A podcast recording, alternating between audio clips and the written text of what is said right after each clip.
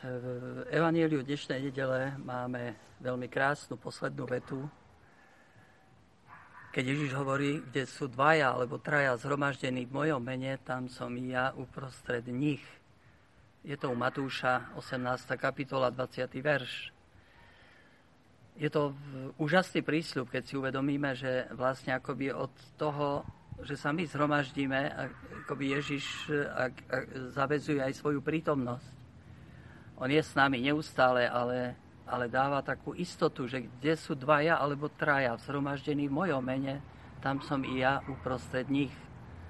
Samozrejme, že to prežívame tak e, naplno, alebo mali by sme pri slavení Eucharistie, kde si uvedomujeme, že Ježiš je prítomný aj sviatostným spôsobom, ale tiež aj je prítomný na základe toho prísľubu, kde sú dvaja alebo traja, kde sme tam možno zhromaždení 50 až 100 či 200 ľudí.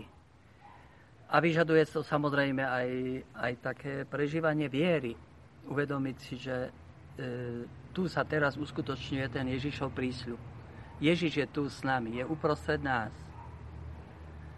Ale tiež máme skúsenosť e, stretnutí takých modlitbových, modlitev chvál, kde kde je aj 500 ľudí a, a kde je oslavovaný Boh, že platí takisto tento Ježišov prísľub.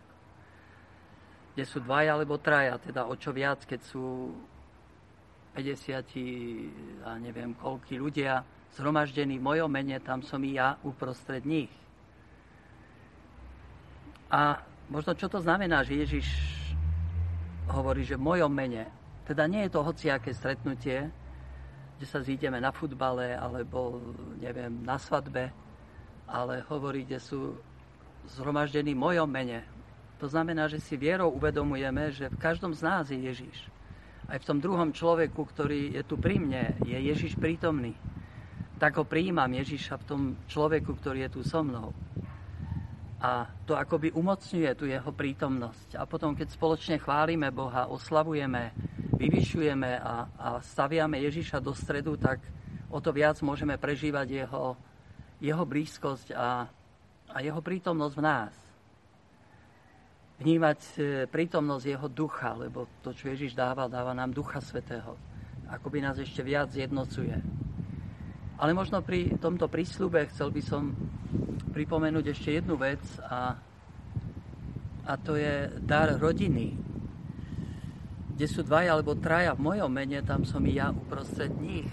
A keď dnes e, žijeme dobu takého individualizmu a každý má svoj mobil a, a ide na prechádzku a má v ušiach sluchátka a, a nechce nikoho vidieť a nikoho stretnúť, tak, tak ten Ježišov prísľub ide akoby proti tomu, že aby sme sa stretávali, lebo on, on je vtedy mimoriadne prítomný.